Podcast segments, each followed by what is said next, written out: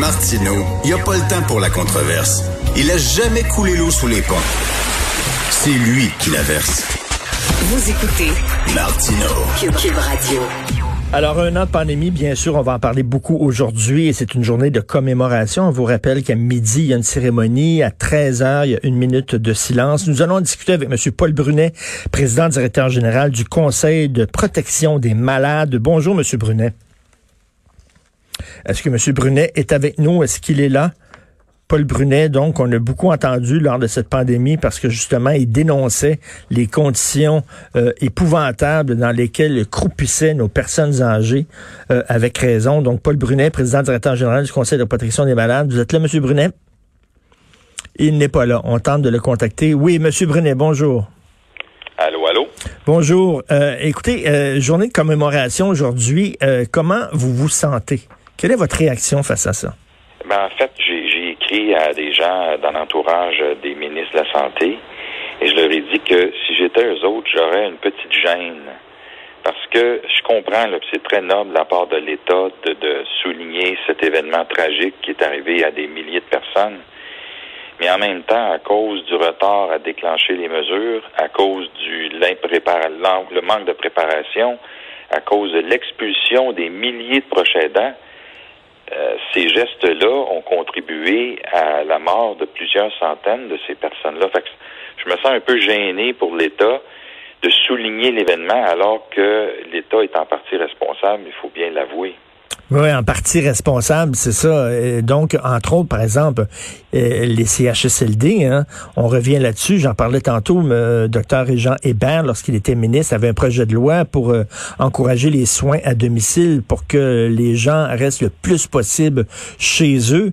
Euh, il faut se rappeler qu'on est la province où on, utilise le plus les, les, les, les, les CHSLD, où on envoie le plus nos personnes âgées croupir dans, dans ce maillon faible en fait de notre système de santé. Donc, euh, on n'a pas de quoi se péter bretelles aujourd'hui. Vous avez raison. Et je serai à la commémoration parce que je pense qu'il faut rendre euh, cet hommage-là posthume aux gens. Mais j'ai quand même 51 familles qui ont témoigné par écrit sur l'horreur qu'elles ont vécue, elles ou leurs proches, pour autant qu'elles aient pu les voir après le drame et on veut que la commission des droits, il reste plus grand monde là, qui va vraiment questionner les gens qui l'ont vécu là. Hmm. Donc, on s'est fait bloquer les enquêtes du coroner partout. Euh, la coroner en chef fera pas d'enquête CHSLD public là où il n'y a pas d'avocat. Fait que je trouve ça étrange, Mme Castonguay qui fait son travail de son côté. Euh, la vérificatrice générale, je pense qu'elle, on, on peut s'attendre à quelque chose d'assez clair sur ce qui s'est passé et de mettre les responsabilités là où elles doivent être mises et surtout faire en sorte qu'on n'oubliera jamais. Hein, moi, j'avais demandé qu'on fasse un monument à l'horreur et à la mémoire de ces gens-là. Alors, l'État s'est peut-être senti gêné de faire un monument. Il va faire un hommage posthume. C'est correct. Mais euh, nous, on va faire en sorte, grâce à vous, les médias, qu'on n'oubliera pas comment les choses se sont passées et avec les erreurs qui se sont additionnées. Ben, c'est ça, parce que M. Brunet, entre autres, là, euh, on avait pris des gens qui étaient dans des hôpitaux, puis on les a envoyés dans les CHSLD en connaissant fort bien la situation qui prévalait dans les CHSLD, en sachant fort bien ce qui se passait. Autre chose, on permettait aux employés des CHSLD de se promener euh, d'un centre à l'autre, alors que la ministre Mécan, qui était ministre de la Santé à l'époque, elle disait non, non, non, ça se fait pas, faites-vous-en pas, là. Ils se promènent pas d'un centre à l'autre, alors que les gens sur le terrain disent arrêtez, là, arrêtez, là, c'est pas vrai, c'est totalement faux. Donc, le système de santé qui savait même pas ce qui se passait sur le terrain, totalement déconnecté, manque de personnel. On a allumé à un moment donné en disant, ben là, il faut peut-être les payer davantage. Donc, on va les payer davantage. Puis, on sait la chicane que ça causait dans les dans, dans ces centres-là parce qu'il y a des gens qui étaient moins payés que les nouveaux arrivés qui arrivaient. Euh, à un moment donné, tout ça a été mal coordonné, là. Oui, quand tu n'es pas prêt à une situation d'urgence, que ce soit dans ta famille, dans ta maison ou dans une aussi grosse organisation que ça, c'est sûr que quand il arrive une crise aussi importante que celle-là, ça va paraître encore pire et là, tu vas causer encore plus de dommages à beaucoup de monde que tu voulais, à qui tu voulais pas causer de dommages, mais tu l'as fait parce que tu n'étais pas préparé.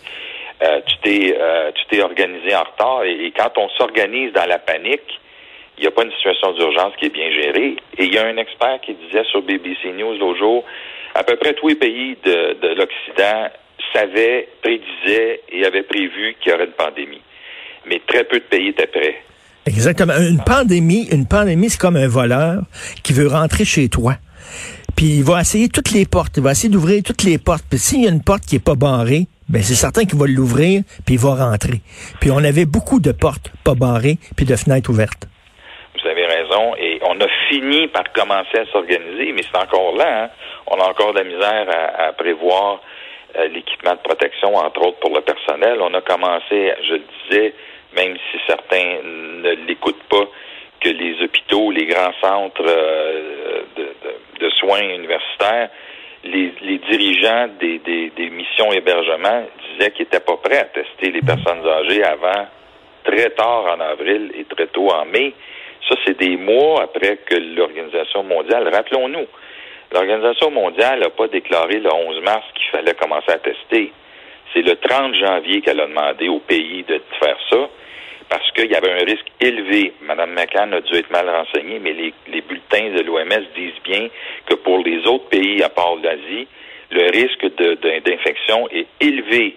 Elle a dit dans une entrevue au Journal de Montréal qu'elle avait eu l'information, elle a fait que le risque était faible. C'est pas vrai. Hmm. Elle a été mal renseignée. Alors, une série d'affaires de même. M. Dubé a dit cet été, ben, on a travaillé avec les informations qu'on avait.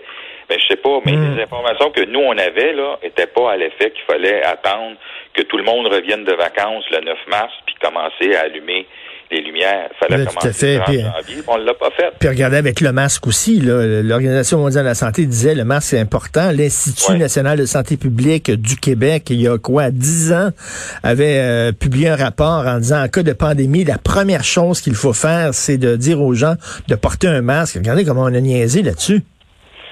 Il y avait un, vieil homme qui me disait quand on commettait des niaiseries, il disait t'as pas fait exprès, mais t'as pas fait attention. Hum. C'est ça. Hum. On n'a pas fait exprès. Il n'y a personne qui va qui va dire que l'État puis tous ceux qui travaillent pour l'État ont fait exprès. Mais il y a bien des affaires sur lesquelles il avait pas fait attention avant. Je comprends que la CAQ a hérité d'un réseau de la santé fragile, mais euh, il aurait pu commencer à se préparer avant. Mais il semblait, en tout cas, que plusieurs des hautes autorités, dont le premier hmm. ministre les ministres, étaient mal informés. Puis regardez aussi les écoles, euh, des écoles qui étaient vraiment, euh, euh, qui étaient mal ventilées, qui n'avaient pas de ventilateur. Il y a des écoles, même les fenêtres ouvrent même pas, ils n'ont pas de fenêtres et tout ça. Là, on l'a vu aussi qu'il y avait aussi une faiblesse là. Monsieur Brunet, je voudrais parler d'un sujet délicat, mais bon, l'espérance de vie au Québec, c'est pour les femmes 84 ans, pour les hommes 81 ans. Donc euh, là, on voit des photos de victimes de la COVID avec leur âge et il y en a beaucoup, c'est 90 ans, 94 ans, j'en ai vu une 101 ans et tout ça.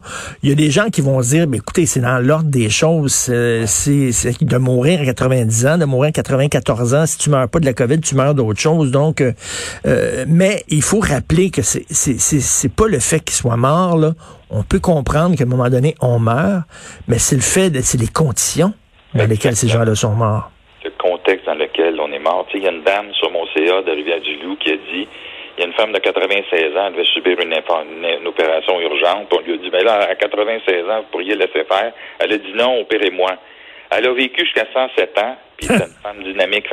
c'est délicat et, et, le protocole de priorisation des soins est en train de travailler là-dessus est largement euh, âgiste et discriminatoire parce qu'on met toujours l'âge au bout du critère et pour nous, ça devrait être l'état de santé et la prévisibilité de, votre recouvrement qui devrait être la principale cause, pas votre âge en soi, parce que tu peux avoir 40 ans et être en très mauvaise santé. Oui, parce qu'on peut, on peut, on, se le cache pas, là. Vous, entendez ça, vous avez entendu ça autour de vous, c'est sûr. Moi, je l'entends. Ah, ben, regardez, regarde l'âge des gens. C'est certain que tu meurs à cet âge-là.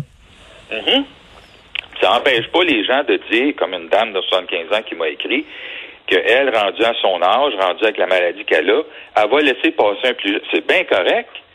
C'est à nous à décider si on va renoncer aux soins, mais pas un protocole fait par des bureaucrates et qui euh, prétendent qu'à un certain âge, euh, vous ne valez moins que, le reste de la population. Ben, Monsieur Brunet, vous faites très bien d'arriver de, avec une fausse note aujourd'hui, une note un peu discordante, là. Une journée de commémoration où tout le monde, bon, va avoir la face longue et va dire c'est épouvantable ce qui s'est passé, mais là, vous dites, là, je m'excuse, mais il y a des responsables de ça. Et euh, il y a des gens qui ont qui avaient pas préparé euh, le coup et euh, ces gens-là, s'ils sont morts, ben comme vous dites, c'est peut-être pas parce qu'il y a des gens qui sont malveillants dans le système de santé, mais on était mal préparés. Quelqu'un dans l'entourage du ministre qui m'a dit essaye d'être un peu plus constructif, s'il te plaît. je dis oui, oui, j'ai pas de trouble avec ça, mais toi, tu vas commencer par reconnaître les torts que l'État a causés à ces gens-là, puis les centaines de morts que tu as causés. Tant que tu admettras pas ça, c'est difficile d'être constructif. Ben, Monsieur Brunet, être critique, c'est être constructif. Oui, mais vous et moi, on, se fait passer pour des malcommodes. Ben oui. Non, non. Être critique, c'est être constructif. C'est dire, regardez, là, là, ça marchait pas. Puis justement, il faut, euh, il faut réparer ça. Il faut améliorer la situation. Je trouve que c'est tout à fait constructif, ça. Puis Voltaire disait qu'on a le droit de s'indigner et on le fait à journée longue parce qu'il y a des affaires qui n'ont pas d'allure. Puis quand c'est bien fait, on est capable de féliciter les autorités aussi. Tout à fait. En tout cas, vous avez joué un rôle très important pendant cette pandémie-là, puis j'espère qu'on va vous entendre aussi aujourd'hui. Merci beaucoup, Paul Brunet. Merci. Président directeur général du Conseil de protection des malades.